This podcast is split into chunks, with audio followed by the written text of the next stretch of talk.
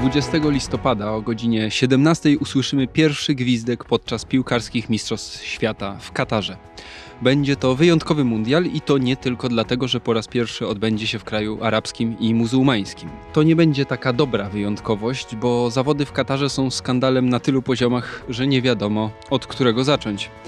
Czy dzisiejsza piłka jest lustrem, które wiernie odbija e, to, jak wygląda nasz świat i jak to wszystko ma znieść zwykły kibic? Na ten odcinek podcastu Tygodnika Powszechnego zapraszamy we wzmocnionym mundialowym składzie.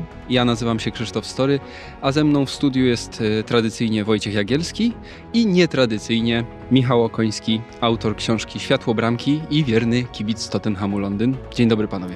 Dzień dobry. Dzień dobry jeszcze raz. Słuchacie podcastu Tygodnika Powszechnego.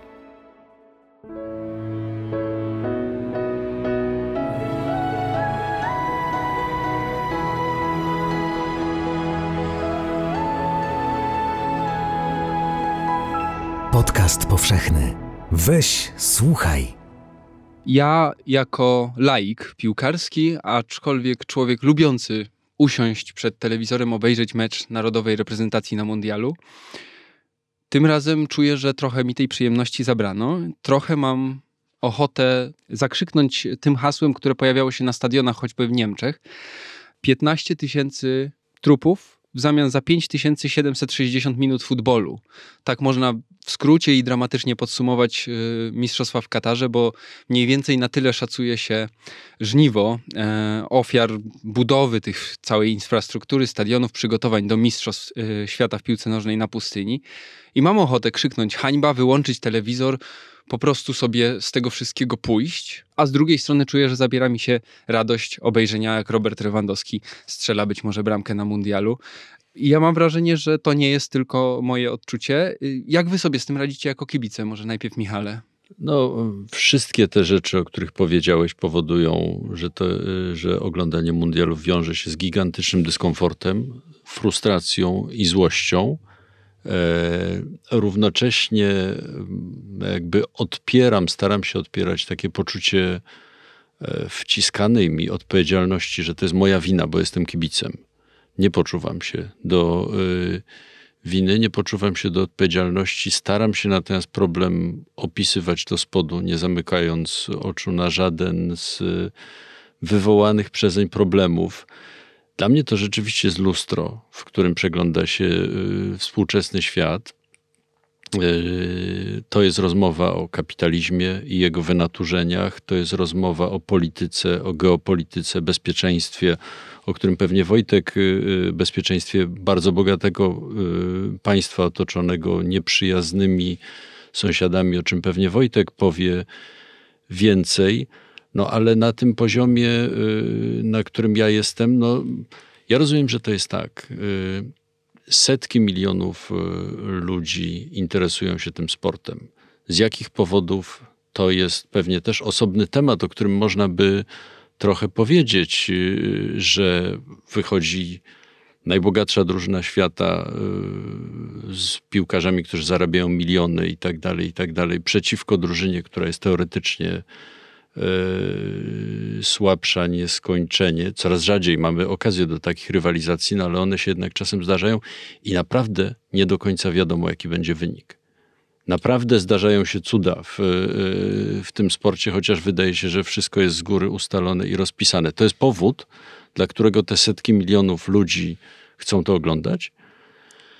A w związku z tym istnieje cała masa instytucji finansowych, firm, e, korporacji, państw, które próbują jakoś wykorzystać tę fascynację setek milionów ludzi, ogrzać się przy tym zjawisku, zarobić na tym. Zarobić kapitał polityczny, finansowy na naszych tak naprawdę emocjach. No właśnie, te emocje. Wojtku, y, będziesz oglądał y, mundial i z jakimi emocjami? Będę oglądał e, ten turniej, bo jestem tak jak Michał, nie wiem czy to szczęście, czy nieszczęście. Ja poczytuję sobie jako bolesne szczęście. Bolesne, bo, bo czasami rzeczywiście pojawia się ten dyskomfort, bo jestem kibicem piłkarskim i będę oglądał te mistrzostwa. Natomiast przyjemność oglądania finału o piłkarskie mistrzostwo odebrano mi, czy zaczęto mi odbierać, kiedy w sposób nieprawdopodobny zaczęto powiększać liczbę drużyn, które w tym finale występują. W finale zwykle występują dwie, dwie, dwie strony. E, w turnieju piłkarskim występowało ostatnio, kiedy to było poważne turnieje 16, kiedy to się naprawdę dawało oglądać. Nie trwał dwa miesiące i grali wyłącznie najlepsi. Można było liczyć na to, że mm, zobaczy się dobrą piłkę i dramatyczne mecze. E, ale odkąd zaczęto liczbę uczestników zwiększać, powołując się oczywiście na bardzo szlachetne cele, które z prawdą nie miały nigdy nic wspólnego, chodziło zawsze o kasę, e, to tych drużyn było więcej i więcej. E, za cztery lata ma grać w finale prawie 50 drużyn. To po co urządzać te eliminacje? E, można sobie byłoby oszczędzić czasu i piłkarzom wysiłku, a kibicom takim jak ja e, kiepskich meczów, bo do, do, do tej liczby meczów żaden piłkarz się poważnie nie przygotuje. E, już dawno nie widziałem finałowego turnieju, którego poziom sportowy by mnie zachwycił. Dramaturgia zdarza się, że tak, ale generalnie rzecz biorąc, drużyny chcą dojechać do finału, każdej o to chodzi E, jak najmniejszym wysiłkiem, nakładem sił, jak najmniejszym ryzykiem, e, żeby nie doznać kontuzji. Przez to te turnieje są takie tasiemcowate i, i, i strasznie nudne. E, no ale ja oglądam, no bo to jest taka przypadłość tego piłkarskiego kibica, który ogląda mecze i liczy, że kolejny go zachwyci, bo ten, który właśnie widzi w 48 minucie, to niestety wszystko wygląda na to, że będzie szło na 0-0. Ta chciwość e, zabiła przyjemność oglądania. Chciwość działaczy piłkarskich i pazerność nas wszystkich zabiła przyjemność oglądania tych finałowych turniejów i odebrała urok. Mm, może nie, nie urok, ale powiedziałeś, że chętnie oglądasz mecze drużyn narodowych. Otóż tych meczów drużyn narodowych oglądać jest coraz trudniej, dlatego że one spotykają się na parę dni, nie widzą się przez cały rok i trudno oczekiwać, żeby tak e, pospiesznie, trochę na klecona drużyna e, zagrała dobry mecz. No ale to niespodziewanie skręcamy w taką rozmowę o kibicowaniu, a nie o świecie. To prawda. No spotkałem się z dwoma kibicami. Temat światowy. Tak, ale parę rzeczy we mnie się tu natychmiast uruchamia. Jedna jest taka, że oczywiście jak mówimy mundial i jak mówimy mundial i jak myślimy mundial, my kibice, ale także też ci sportowcy, dla których y, oni są zajechani, mają ich y, w bardzo krótkim czasie E, żeby zmieścić w sposób ten paranoicznie e, zorganizowany zimą, no ale w lecie się przecież nie da grać w Katarze Mundial, żeby zmieścić jakoś w kalendarzu. Oni są wykończeni, wyciśnięci jak cytryny i tak dalej. Na pograniczu kontuzji, niektórzy odnieśli w ostatniej chwili i tak dalej. To są ludzie, nie maszyny. Ale im zależy. Im naprawdę zależy i my także przeżywamy, bo to jest coś takiego, nie wiem, ja sobie myślę, że gdzieś wszyscy na końcu w tym świecie kibicowskim wracamy do takich czasów dzieciństwa. Y, I ten czas dzieciństwa, no to jest taki czas, w którym się oni marzyli o tym i spełniają swoje dziecięce marzenia, żeby wystąpić na mundialu w y, koszulce, tam nie wiem, z orłem, czy z dwugłowym orłem, czy wszystko jedno z czym, na piersi z tym godłem, a my no tak samo jakby gdzieś odwijają się nam w pamięci te, nie wiem, zakładane zeszyciki z, z meczami sprzed. Naklejki zbierane. Tak, tak. No właśnie, że jesteśmy w jakichś takich światach sentymentów i znowu ktoś te sentymenty nam y, spienięża i monetyzuje. No i to robi w bardzo okrutny sposób, bo Mówiąc o cenie tych mistrzostw, no to raz miliardy, y, miliardy dolarów, 200 miliardów dolarów ponad kosztuje organizacja mundialu w Katarze i te 200 miliardów dolarów dalej nie wystarczyły na to, żeby to zrobić humanitarnie, z jakimś poszanowaniem dla praw człowieka, dla ludzkiego życia. E, no bo te mistrzostwa są też niestety zapłacone krwią. Też ciężko mieć pretensje do piłkarzy, co więcej. Nie oni podejmowali decyzje, nie oni są temu winni. Oni często pytani o to mówią, ej, ale no nie oczekujcie tego od nas, bo y, te decyzje podjęto 12 lat temu nad naszymi głowami, na wszystko jest za późno.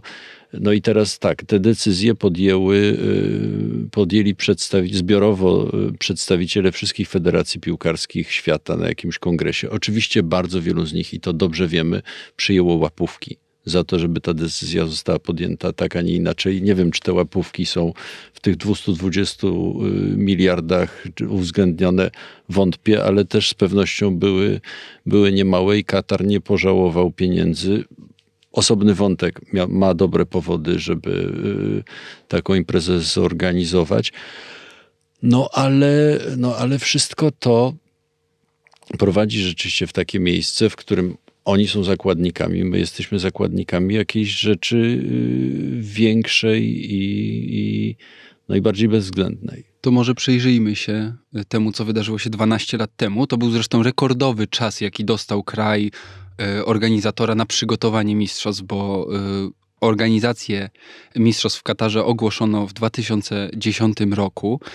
Wojtku, jak to się stało, że kraj, który absolutnie nie nadaje się do rozgrywania tego typu imprez w ich standardowym terminie, e, bo mistrzostwa zawsze odbywały się latem, kraj, który nie ma wielkich tradycji piłkarskich, e, kraj, który w ogóle nie ma y, jakichś wielkich tradycji sportowych, zaczyna być seryjnym organizatorem wielkich imprez sportowych, bo to nie jest tylko mundial, to są mistrzostwa w lekkiej atletyce, mistrzostwa świata dwa razy, to są mistrzostwa y, w piłce ręcznej, to są mistrzostwa w pływaniu w judo, które odbędą się już po mundialu. Y, od 2004 roku Katar zorganizował lub zorganizuje ponad 20 imprez sportowych rangi światowej. Jak to się, Wojtku, stało, że światowy sport, y, którym rządzą ludzie pochodzący często z krajów tak starych demokracji, krajów bardzo szanujących prawa człowieka, organizacji sportowych, które mają na sztandarach y, prawa człowieka, równość, takich jak FIFA, seryjnie przyznają organizację tych imprez, wiedząc doskonale, co się za nimi kryje, takim krajom jak Katar. Jak to się dzieje? No, myślę, że działacze piłkarscy, zwłaszcza z FIFA, byliby zachwyceni słuchając, y, słuchając, y, jak wygłaszasz ich wizytówkę i hasła, które rzekomo wyznają, wartości, które są im bliskie. Katar uznał bardzo słusznie, zresztą przyglądając się innym organizatorom imprez sportowych, że sport przez największe S, te najważniejsze igrzyska, y, posłużyć mu może za fantastyczną promocję w świecie a ze względów e, i politycznych, ale także gospodarczych na tej promocji Katarowi e, bardzo zaczęło zależeć pod koniec XX wieku. Odkąd zwłaszcza nastał e, przywódcą Kataru był ojciec obecnego przywódcy Hamad. On postawił na gaz ziemny i na to mm, bogactwo, które dzięki gazowi, y, te, te, te, te bogactwo, które e, na surowcach energetycznych Katar zbił, uznał, że mm, może uniezależnić się od takiego, wyzwolić się z takiego wasalnego niemal posłuszeństwa wobec silniejszych, potężniejszych sąsiadów na Bliskim Wschodzie, a nawet zacząć rozgrywać jakąś niezależną politykę regionalną, a potem, kiedy już osiągał sukcesy, to pomyślała, a dlaczegoż Katar maleńki w końcu, ale dlaczego nie może być takim centrum świata? I tak wszyscy pielgrzymują do Kataru, zwłaszcza dzisiaj, żeby podpisywać kontrakty na dostawy gazu ziemnego, którego Katar ma w brud. Więc e, równie dobrze mogą przyjeżdżać na konferencje międzynarodowe. Czemu w Katarze nie urządzić trzeciej stolicy ONZ na przykład? Tego może jeszcze nie, nie, nie przyszło do głowy Katar Katarczykom, ale, ale czemu nie spróbować? Przenieść choćby z nudnej Genewy do, do, do, do, do Dauchy e, drugą siedzibę, bo z Nowego Jorku pewnie ta przeprowadzka już będzie niemożliwa. I piłka nożna posłużyła Katarczykom jako e, fantastyczna e, promocja. Myślę, że jeszcze 20, 20 parę lat temu o istnieniu Kataru mm, no, wiedziało pewnie sporo ludzi, ale mm, czy równie wielu potrafiłoby wskazać na mapie miejsce, gdzie Katar leży? No tutaj już bym, już bym wątpił. Dzisiaj myślę, że e, przynajmniej każdy kibic piłkarski wskaże ten Katar bezbłędnie. I to nie przypadek, że mm, to był szczyt jakby hmm, tej, tej akcji promocyjnej Kataru, właśnie grudzień 2010 roku, kiedy powierzono mu te, ten przywilej, a tak jak Michał wspomniał, poszła za tym ta akcja promocyjna, na którą składają się i, zwykle e, no, zwyczajne, pospolite łapówki, ale także na przykład kontrakty na dostawy broni, czy, czy, czy jakieś inne zamówienia rządowe, które są znakomitym środkiem pobudzania entuzjazmu dla, dla tego, który płaci. Akurat tak się złożyło, że Katar za kilkanaście miliardów dolarów kupił od Francji e, mnóstwo broni, a, a, a potem e, Francuzi głosowali za tym, żeby to właśnie Katarowi powierzyć prawo urządzenia tych igrzysk. Zresztą zrobiliśmy duży krok do przodu, bo wspomniałeś, że Katar nie miał żadnych tradycji ani fizycznej możliwości urządzenia tego turnieju. No właśnie w Katarowi próbowano wcisnąć po raz pierwszy te 48 e, drużyn, żeby może jednak, e, jak już buduje wszystko od nowa, to może pomieści wszystkie drużyny i wszystkich kibiców, a Arabia Saudyjska, w której pewnie śniegu chyba raczej na pewno nie widziano, będzie organizowała zimowe igrzyska azjatyckie, więc e, poziom absurdu został przekroczony już w 2010 roku i to wtedy powinniśmy się zacząć oburzać, bo um, o tym, w jaki sposób robotnicy, zwłaszcza przybywający z zagranicy, a takich jest 90% ludności Kataru, stanowią cudzoziemcy, którzy przyjeżdżają do Kataru zarabiać pieniądze, w jaki sposób są za, zatrudniani i jak traktowani, no to, była, to, to, to, to, było wiadome w tym 2010 roku, więc e, dzisiaj wszyscy się oburzają, zwłaszcza dziennikarze sportowi, ale można było protestować i domagać się, żeby reprezentacje nie uczestniczyły w eliminacjach do tego turnieju. Byliśmy zachwyceni, kiedy Polska ogłosiła, że z Rosją grać nie będzie. Można było ogłosić, że nie będziemy w ogóle startować w takim czymś jak turniej mistrzowski w Katarze. Hipokryzja nie jest rzadkim towarem e, w dzisiejszym świecie. Jest jej sporo. No, w sporcie, jak widać, nie trzeba specjalnie szukać, żeby ją znaleźć. E, faktycznie ten mundial też skupił bardzo dużo wezwań do bojkotu, oburzeń. E, nie przypominam sobie takich oburzeń, kiedy nasze biegaczki w sztafecie 4x400 metrów w Dałsze e, dwa lata temu zdobywały medal, kiedy nasi piłkarze ręczni przegrywali w półfinale na Mistrzostwach Świata z Katarem, w której to reprezentacji Kataru nie grał prawie żaden Katarczyk, bo większość tych zawodników była naturalna i po prostu wydano im paszporty na potrzeby mistrzostw i zbudowania reprezentacji. E, wspomniałeś o sytuacji robotników, e, tych ludzi, którzy stworzyli te mistrzostwa, te stadiony, z których dodajmy, niektóre te stadiony zostaną rozebrane po mistrzostwach. Niektóre z tych obiektów powstały tylko po to, żeby nas ucieszyć, zostać pokazanym w telewizji przez e, cztery tygodnie, a potem zostaną rozebrane. Ja wspomniałem już o szacowanej liczbie ofiar, czyli 15 tysiącach tych robotników, które oddało życie za organizację tych mistrzostw. No ale to są setki tysięcy ludzi pracujących w bardzo często mm, no, urągających wszelkim standardom warunkach. Ten system pracy sezonowej nosi swoją nazwę, nazywa się kafala. Michale, opowiesz trochę więcej, jak to było zorganizowane? Jeśli się ściąga ludzi, którzy w swoich krajach, na miejscu, nie wiem, w Bangladeszu, w Indiach y, są w skrajnie trudnej sytuacji, no to jadą do Kataru z nadzieją, że zarobią pieniądze.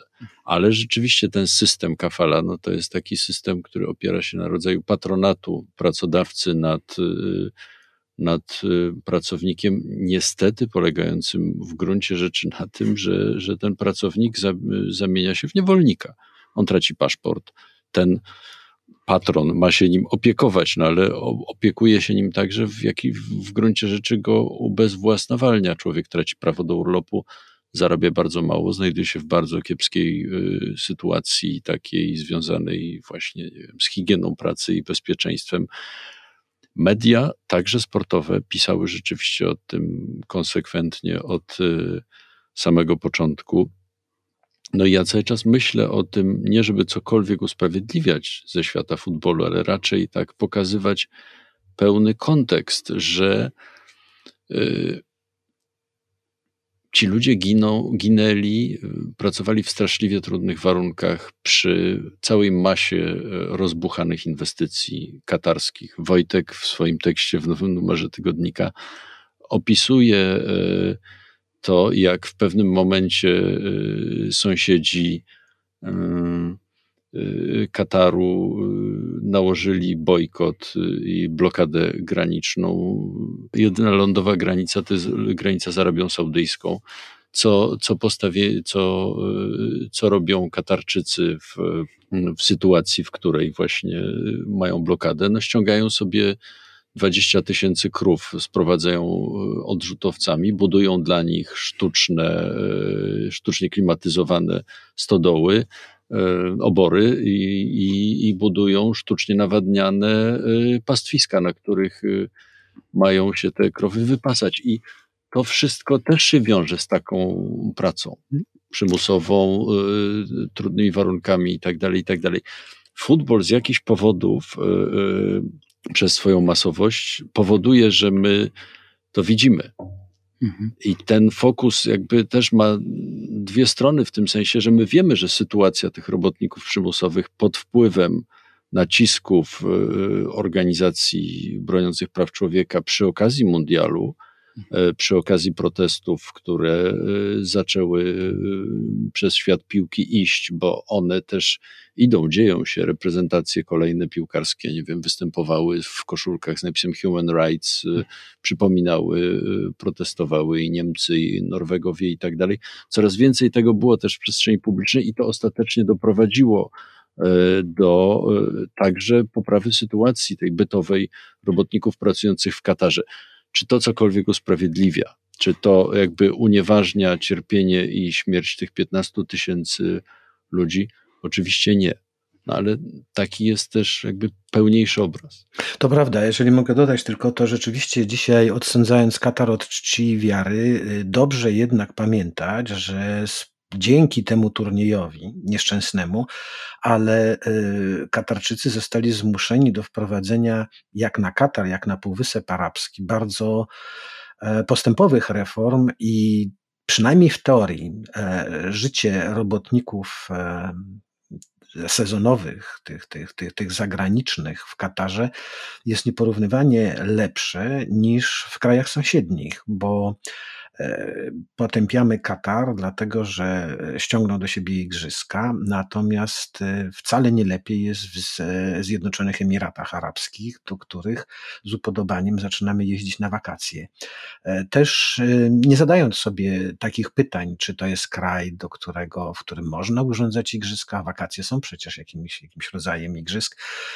Dziwimy się, tak jak ja przed chwilą dłuższą, że Arabia Saudyjska będzie urządzała zimowe igrzyska azjatyckie a przecież w Dubaju ludzie jeżdżą na nartach i, i podejrzewam, że, że może nawet wśród naszych słuchaczy znajdą się e, tacy, którzy odpoczywali w Dubaju, e, zażywając kąpieli słonecznych, ale, ale jako atrakcję turystyczną wjechali też na sztucznie ośnieżany e, stok i, i, i taki zjazd mogli sobie zaliczyć.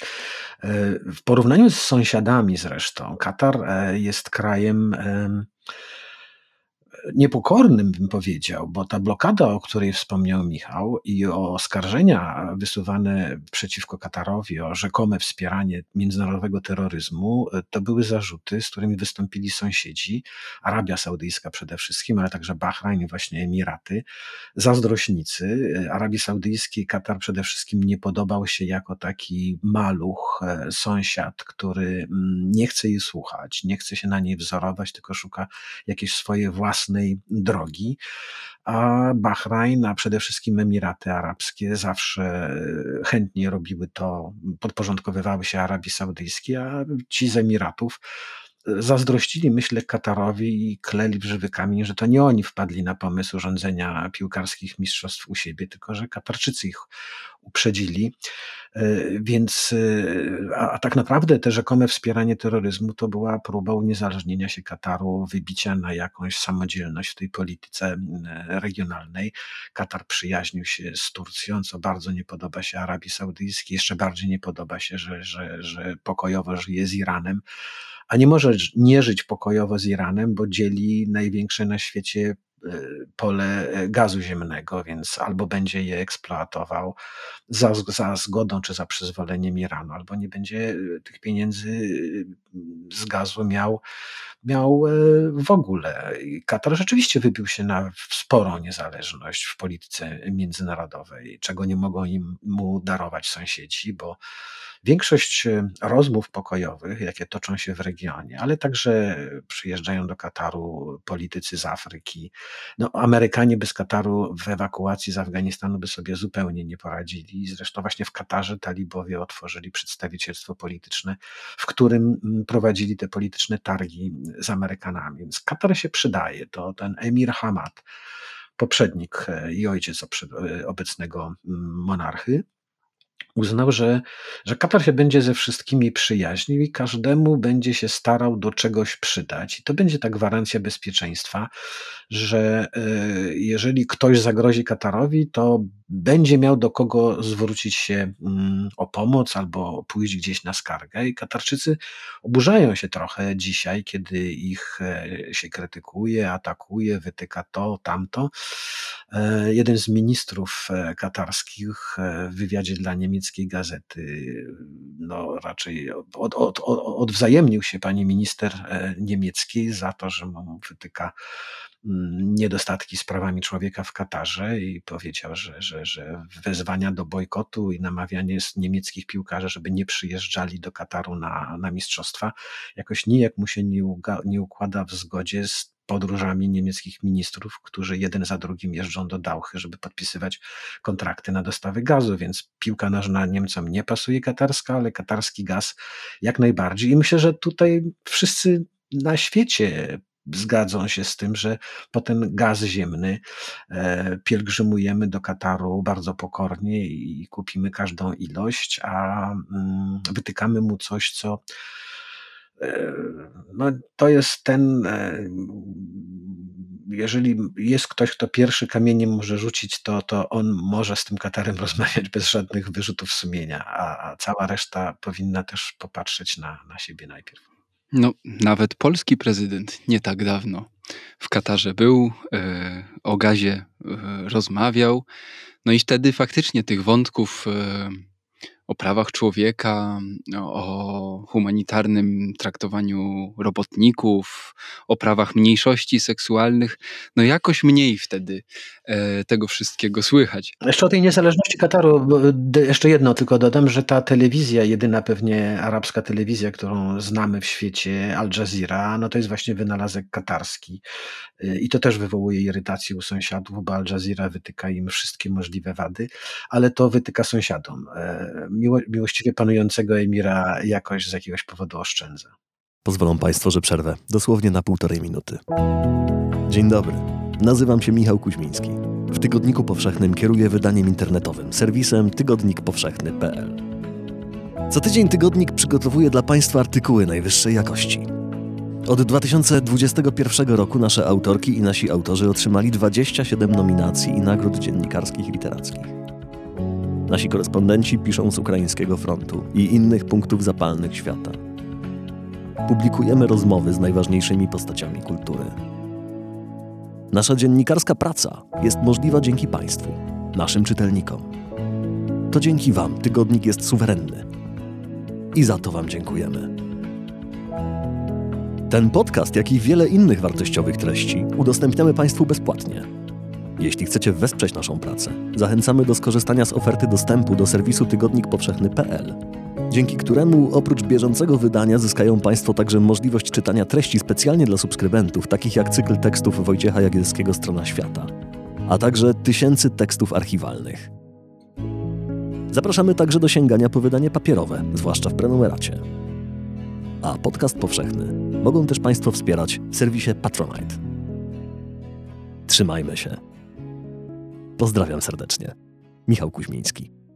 Mamy zgodę na to, że polityka jest brudna. Hmm. Mamy zgodę na to, że robienie interesów to jest nie zawsze zabawa e, elegancka i odbywająca się w białych rękawiczkach, ale wciąż nie mamy zgody na to, że brudny jest sport. Wciąż jest coś takiego w samym sporcie, e, że no, chcielibyśmy go widzieć wolnego od. y, od Mamy takie całego, marzenie. Mamy tak, od, od tego całego brudu. I oczywiście ci wszyscy, którzy chcą robić interesy, też dobrze to, także na, na tym naszym marzeniu, dobrze to wiedzą. To jest niezwykłe zupełnie.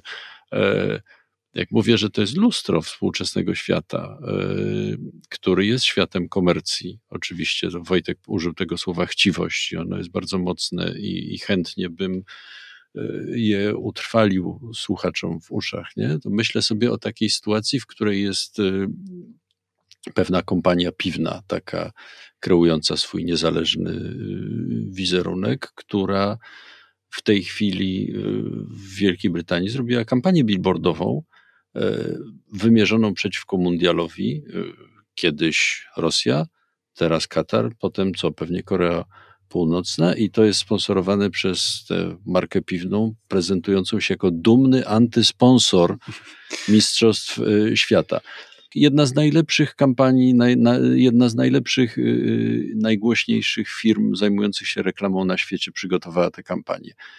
Patrzmy z otwartymi oczami, jak nas nabierają no, wszyscy. No tak, nawet oburzenie, skądinąd słuszne, można zmonetyzować. Tu myślę z mistrzostwami w Katarze y, był taki problem, który ja czułem, y, że ja nie wierzyłem w jakąś czystość sportu, natomiast tutaj bezczelność pewna. Bezczelność tak na, na wielu różnych poziomach, nawet to, że na potrzeby Kataru, na potrzeby jakichś właśnie szemranych interesów zmienia się harmonogram mistrzostw, że już wchodzi się, y, wywraca się do góry nogami samą istotę sportu tak naprawdę. Y, Myślę, że to jest coś, co boli wielu ludzi. Pytanie tylko, y, Wojtku, to może do ciebie. Powiedziałeś, że Katar traktuje te mistrzostwa jako pewną reklamę, jako Inwestycje. inwestycje. Dlaczego elementem tej dobrej reklamy nie mogło być y, zapewnienie na przykład robotnikom na stadionach godnych warunków pracy? A kto by o tym pisał? Gazety by o tym opowiadały, telewizje. E, Ale może nie byłoby teraz serialu Netflixowego o tym, jakie to było wszystko fatalne. Może teraz byśmy rozmawiali jednak w trochę innym, bardziej przychylnym dla Kataru tonie. Myślę, że w ogóle byśmy o Katarze nie rozmawiali i a no może teraz wyjątkowo, dlatego że ten gaz ziemny stał się e, wyjątkowo deficytowy, ale mm, nie sądzę.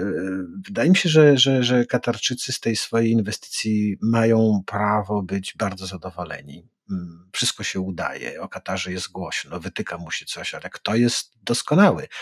E, ka- U każdego można znaleźć jakieś wady. Katarczycy mówią, my też mamy wady, ale my się zmieniamy i to zmieniamy na korzyść. Przecież przyjeżdżacie do nas, nikomu nie patrzycie tak na ręce jak nam.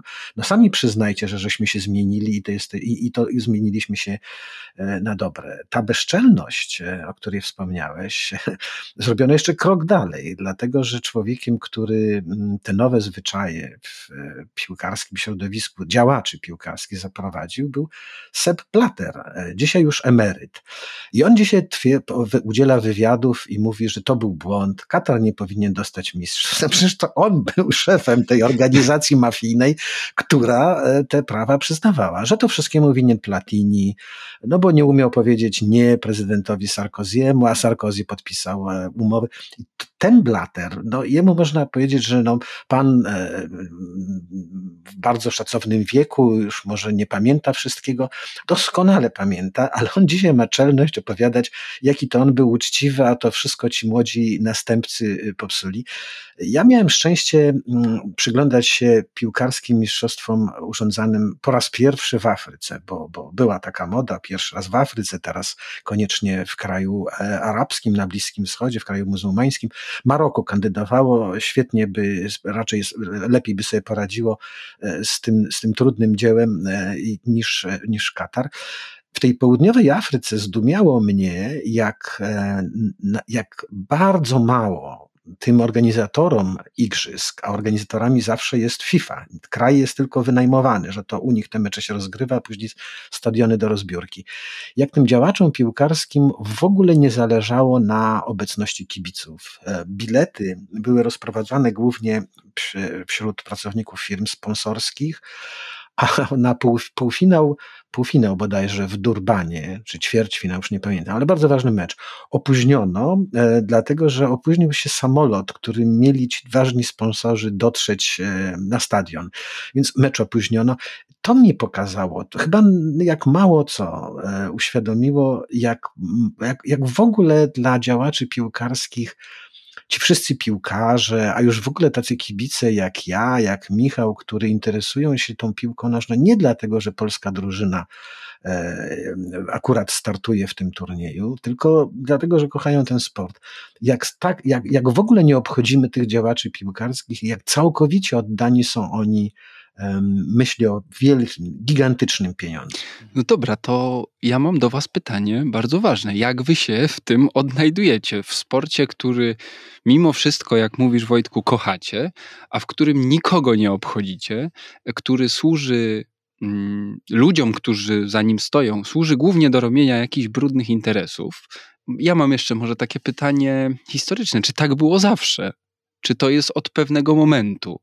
Y, I gdzie, jeśli tak, to gdzie nastąpił ten upadek?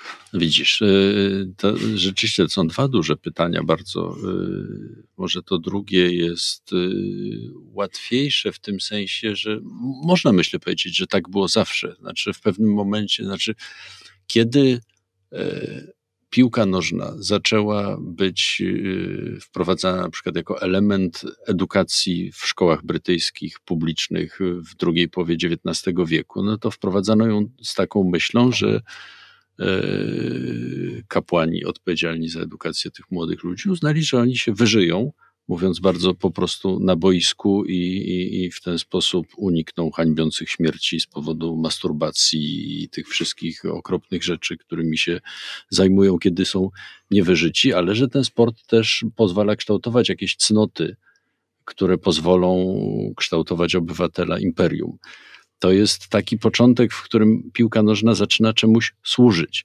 E, I oczywiście im bardziej y, ten sport się umasawia, staje się popularny wśród już nie tylko elit, ale i mas, to y, no to kolejni dyktatorzy y, próbują się przy niej ogrzewać. Nie tylko przy, oczywiście nie tylko przy futbolu jako takim, bo przecież Hitler ogrzewał się na przykład przy Igrzyskach Olimpijskich. Mistrzostwa Świata w Argentynie, 78 rok. Y, to są nasze wspomnienia właśnie o Bońku, który nie podchodzi do karnego i Dejnie, który go marnuje o tym, że, Argen- że wspaniała Holandia znowu nie zdobywa Mistrzostwa Świata, no ale, ale wszystko to się odbywa w straszliwym reżimie generała Wideli, okrutnym zupełnie w czasie brudnej wojny y, dyktatorów, dyktatora z narodem i, i no właśnie, opowieść jest straszliwa. I teraz pytasz, ale rozumiem, że pytasz, jak, jak sobie z tym radzimy. No, y, za, co, za co dalej kochać tą piłkę w takim razie?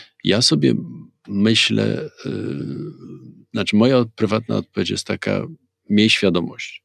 Bądź świadomy, oglądaj to z otwartymi oczami, wiedz, co się dzieje wiedz zarówno to, co to w tobie uruchamia, na przykład ten powrót do dzieciństwa, w moim przypadku, nie? Znaczy, że ja się rzeczywiście zamieniam w zachwyconego chłopca, odzyskującego jakiś rodzaj niewinności, kiedy patrzę na, na, na zmagania na boisku. No ale, ale jak to godzisz z tym, że jesteś świadomy tego, że wiesz, zapłaciło za, tym, za, za tą zabawę zapłaciło życiem tysiące ludzi. No właśnie, no więc wszystko musi być naraz. Znaczy moja odpowiedź nie jest y, czarno-biała. Tak jak świat nie jest czarno-biały, tak jak to lustro nie jest y, czarno-białe. Znaczy patrzę na, patrzę na tego, nie wiem, zmęczonego właśnie i y, idącego do końca kariery Leo Messiego, w którym, na przykład, nie, w którym i widzę, jak marzenia Argentyńczyków są w nim zaklęte, jak on nie niesie na swoich plecach, jak niesie taki ciężar tego, że nie jest Maradoną, jak y, jest odrzucany i kochany równocześnie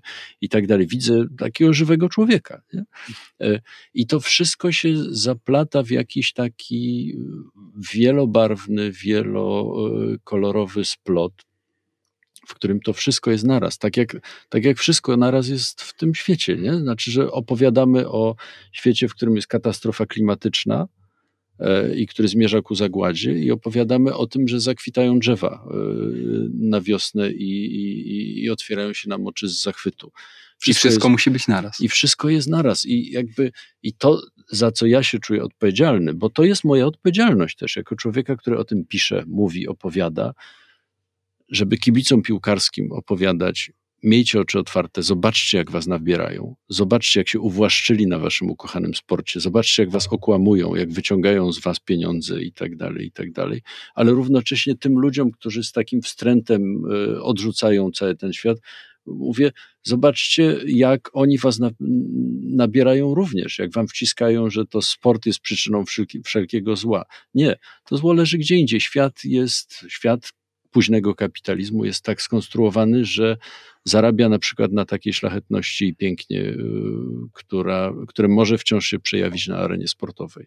Czy my możemy w takim razie coś zrobić? No i z perspektywy zwykłego kibica można wyłączyć telewizor, można tego nie oglądać. Niewiele to zmieni. Wojtku, czy ty masz jakąś radę, jak się w tym odnaleźć, jakąś sprawczość może? Nie, mógłbym po, po, powtórzyć za Michałem. Róbmy, znaczy dobrze wiedzieć, co się ogląda, e, starać się jak najwięcej rozumieć, po to, żeby nie być nabieranym w taki już najbardziej prymitywny, nachalny, bezczelny sposób. I pamiętać, może nie to pamiętać, bo to tak strasznie jakbym tutaj jakieś, nie wiem, rad czy nauk udzielał, ale ja e, nigdy nie traciłem mm, jakby z pola widzenia różnicy między grą a tym, jak ta gra jest, e, a organizacją tej gry. Gra, piłka nożna wciąż jest ta sama i w niej na końcu liczy się ten człowiek, e, taki osiemnastolatek, który wchodzi na ostatnie dwie, trzy minuty i strzela bramkę zwycięską albo, albo tylko na pocieszenie, ale, ale dla niego jest to ta najważniejsza może, bo pierwsza bramka e, w życiu i to się nie zmienia. Zmienia się, zmieniają się reguły e, nie gry, tylko e, świata, który wokół tej gry e, powstaje. To już nie jest. Ja nie kibicuję działaczom piłkarskim, nie oglądam działaczy piłkarskich, ani tych, którzy się na piłce nożnej żywią. Natomiast e, tak jak grałem kiedyś w piłkę, tak dzisiaj pozostaje mi kibicowanie i przeżywanie tej gry. Nie będę bojkotował piłkarskich mistrzostw i odbierał sobie radości tylko dlatego, że ktoś próbuje tym zmanipulować. Grą nie zmanipuluje, a Pytałeś jeszcze, zaczęłeś od rozmowy o tym, czy tak zawsze było. No, odkąd można było ludowi zapewnić chleb albo igrzyska, to można powiedzieć, że tak, cesarz zapewniał igrzyska po to, żeby lud był zadowolony.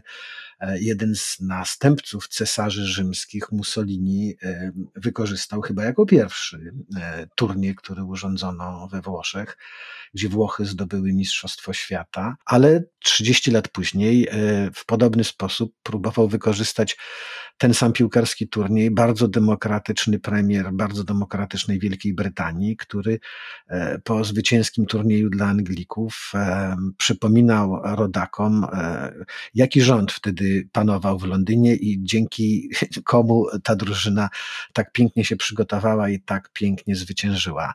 E, więc tak było, tak jest i pewnie będzie tym, co, się, co nowego się pojawiło, i to w ostatnich latach, to są te gigantyczne, wielkie pieniądze, które unieważniły kibiców, unieważniły kalendarz, unieważniły klimat, e, ale nie unieważniły tej, tej gry. To nie przypadek, że, że to ta piłka nożna właśnie te pieniądze e, przynosi, a nie, a nie jakieś inne dyscypliny, bo, bo właśnie piłka nożna chyba jest najbardziej nie wiem, czy najbardziej zrozumiała, łatwa, powszechna. No, żaden inny sport tylu takich emocji nie wywołuje i nie jest taki uniwersalny. W tej waszej opowieści pobrzmiewa taka nuta, którą często słychać u ludzi rozczarowanych instytucją Kościoła, natomiast dalej wierzących w Kościół jako wspólnotę, czy, czy po prostu mających w sobie wiarę. I myślę, że tutaj tak piłka nożna się trochę jawi jako religia. Jeśli się mnie pytasz, czy wierzę w futbol albo w to, czy niesie ze sobą jakieś wielkie prawdy, to powiem, że tak. Ja mam jeszcze ostatnie pytanie mm, o lekcje, które Waszym zdaniem być może wyciągniemy mm, po tym mundialu, bo E, z Waszych tekstów, e, które serdecznie polecamy też w papierowym wydaniu Tygodnika Powszechnego, dostępnym od 16 listopada, no i oczywiście na stronie tygodnikpowszechny.pl. Pokazujecie też taką drugą stronę, to znaczy, że z punktu widzenia Kataru, odgrodzonego, bardzo um, osaczonego wręcz, y, blokowanego do niedawna przez wszystkich sąsiadów, głównie przez Arabię Saudyjską, to jest logiczna decyzja o organizacji takiej imprezy, o właśnie przeznaczeniu tych milionów dolarów na łapówki, miliardów dolarów na organizację, że to z punktu widzenia polityki Kataru jest dość e, sensowna decyzja. O tym więcej e, Państwo mogą przeczytać w tygodniku. E, a moje pytanie jest, czy kiedy te mistrzostwa się skończą w połowie grudnia? To czy my się czegoś nauczymy? Dowiedzieliśmy się, że FIFA jest po raz kolejny może dowiedzieliśmy się, że FIFA jest organizacją skorumpowaną jak mało która. Po raz kolejny mamy turniej rozgrywany w kraju, gdzie łamane są prawa człowieka, po igrzyskach w e, Chinach dwukrotnie na przykład. Czy to jest jakiś poziom tej bezczelności, o której wspominałem, po której my wyciągniemy jakieś lekcje? No. Po której w FIFA polecą jakieś głowy? Po... Co sądzicie? W FIFA nie polecą żadne głowy. E, I jeśli ty się pytasz o lekcję, no to moja odpowiedź będzie raczej smutno realistyczna. Nie będzie lekcji dłuższych żadnych. No to jest takie pytanie, no sam się zajmujesz kryzysem klimatycznym i to jest, wiesz, no czy, czy my wyciągamy jakiekolwiek lekcje z każdej danej, czy z każdej wiedzy, która, y, która napływa od naukowców, od y, ludzi świadomych tego, jak wygląda sytuacja w świecie. Wyciągamy lekcje na miarę, na skalę tego kryzysu? No nie wyciągamy. Y, myślę sobie, znaczy realizm mówi tak, no, y, należałoby się domagać i spodziewać odszkodowań dla rodzin robotników, którzy zginęli. I to jest na agendzie, tak? To, to nie tylko mówią o tym organizacje praw człowieka, ale też w łonie samych, nie wiem, indywidualnych federacji piłkarskich e, jest o tym mowa i to jest wnoszone na, na agendę FIFA.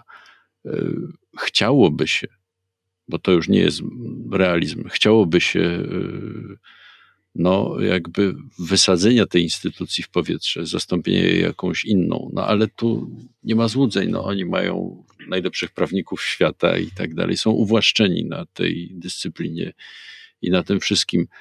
No, być może jest tak, że przez jakiś czas yy, ta skala bezczelności nie będzie się tak rzucała w oczy, że następny mundial odbędzie się, znaczy następne mundiale nie będą się odbywały z aż takim naruszeniem zdrowego rozsądku, ale, ale nie mam wielkich złudzeń ani nadziei. Ja myślę, że jednym e, nauczką, która zostanie wyciągnięta, to to, że nigdy więcej albo może przez długi czas e, nie będziemy mieli piłkarskich igrzysk w środku zimy. E, urządzenie tego turnieju spowodowało taki chaos, spowoduje taki chaos w rozgrywkach ligowych, że myślę, że te kraje europejskie zwłaszcza nigdy więcej na podobny eksperyment się nie zgodzą. I, I, to już będzie wielkim sukcesem. Niczego więcej nie oczekuję. Tak jak powiedział Michał, nikt w FIFA za nic nie poniesie jakiejkolwiek odpowiedzialności, bo jest to organizacja skonstruowana w sposób doskonały. Myślę, że najbardziej wyrafinowane mafie świata patrzą z zachwytem i z zazdrością na to, jak działa nie tylko FIFA, ale wszystkie organizacje sportowe międzynarodowe, które są maszynami, nie maszynkami, tylko machinami do zarabiania pieniędzy, a jednocześnie które wywalczyły sobie autonomię, nie pozwalającą komukolwiek wtrącać się w ich sprawa. W ich, w ich, sprawy. Jeśli jakikolwiek rząd spróbuje e, rozpocząć jakiekolwiek korupcyjne śledztwo, czy w ogóle e, proku, pośle prokuratorów, e, żeby dochodzili jakieś nieprawidłowości w zarządach federacji piłkarskich, ta federacja natychmiast jest wykluczana z wszystkich międzynarodowych rozgrywek i to jest takie memento i kara E, która spotyka tych ciekawskich i też przestroga dla innych. Tylko najsłabsi się na takie rzeczy decydują. Za dużo do stracenia. Za dużo do stracenia, tak. włącznie z głosami wyborców. Mam głęboką nadzieję, e, nie dam się przytłoczyć e, pesymizmowi, że z kryzysem klimatycznym pójdzie nam lepiej, e, bo tutaj zmiany jednak widzę dużo większe niż w FIFA na korzyść przez ostatnie lata. No ale faktycznie okazuje się, że piłka ze wszystkimi swoimi niedoskonałościami, ale też pięknymi momentami jest lustrem mm, naszego świata. Dzięki wielkie panowie za rozmowę e, i jak rozumiem, spotykamy się przed telewizorami podczas być może najbrzydszego mundialu, jaki pamiętamy, ale jednak mundialu. Paskudnego, ale mam nadzieję pięknego. Dziękuję bardzo. Dziękuję. Dziękuję Wam bardzo za rozmowę. A pełny obraz tego mundialu i tych tragicznych historii, i tych pięknych momentów, których mam nadzieję też nam nie zabraknie, będziemy to wszystko relacjonować i uzupełniać, głównie piórem naszego dzisiejszego gościa Michała Okońskiego na stronie tygodnikpowszechny.pl, także śledźcie nas i nasze relacje przez następne tygodnie. A w tym odcinku to jeszcze nie wszystko. Za chwilę przeniesiemy się na Ukrainę do Hersonia.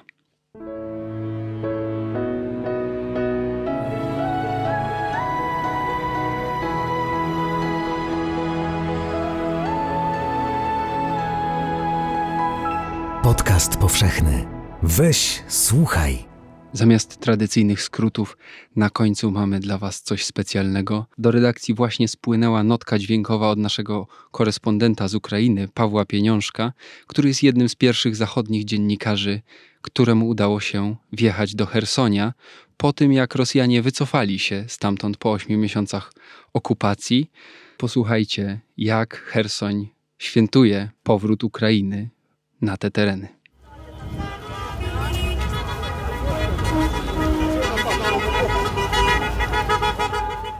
Po drodze do Hersonia ludzie machają w okolicznych miejscowościach. Jeden z oddziałem policji, jakieś kobiety zatrzymały się e, obok i mówią, przepraszam, czy samochodem zatrzymały się i pytają, czy chłopca możemy was objąć. Weszły z samochodu, e, zaczęło obejmować policjanta. E, jedna miała dziecko na rękach, mówiła, że ona się urodziła 24 lutego i że dziękuję za wyzwolenie. Nastroje są tu naprawdę e, zaskakujące.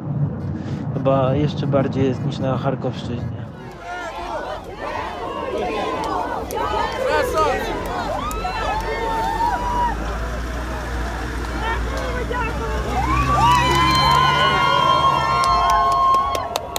Atmosfera była tam po prostu niesamowita.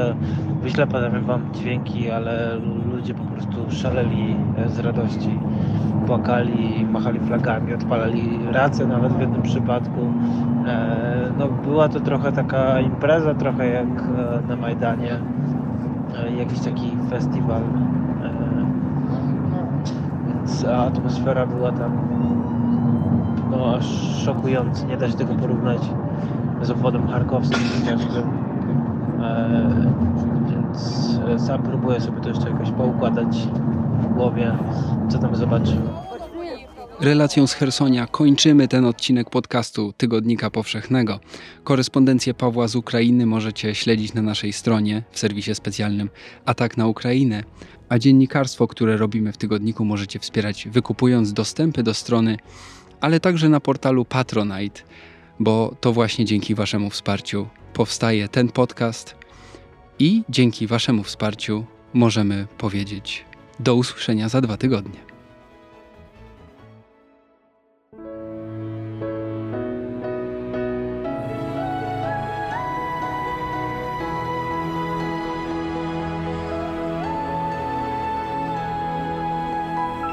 Podcast powszechny. Weź, słuchaj.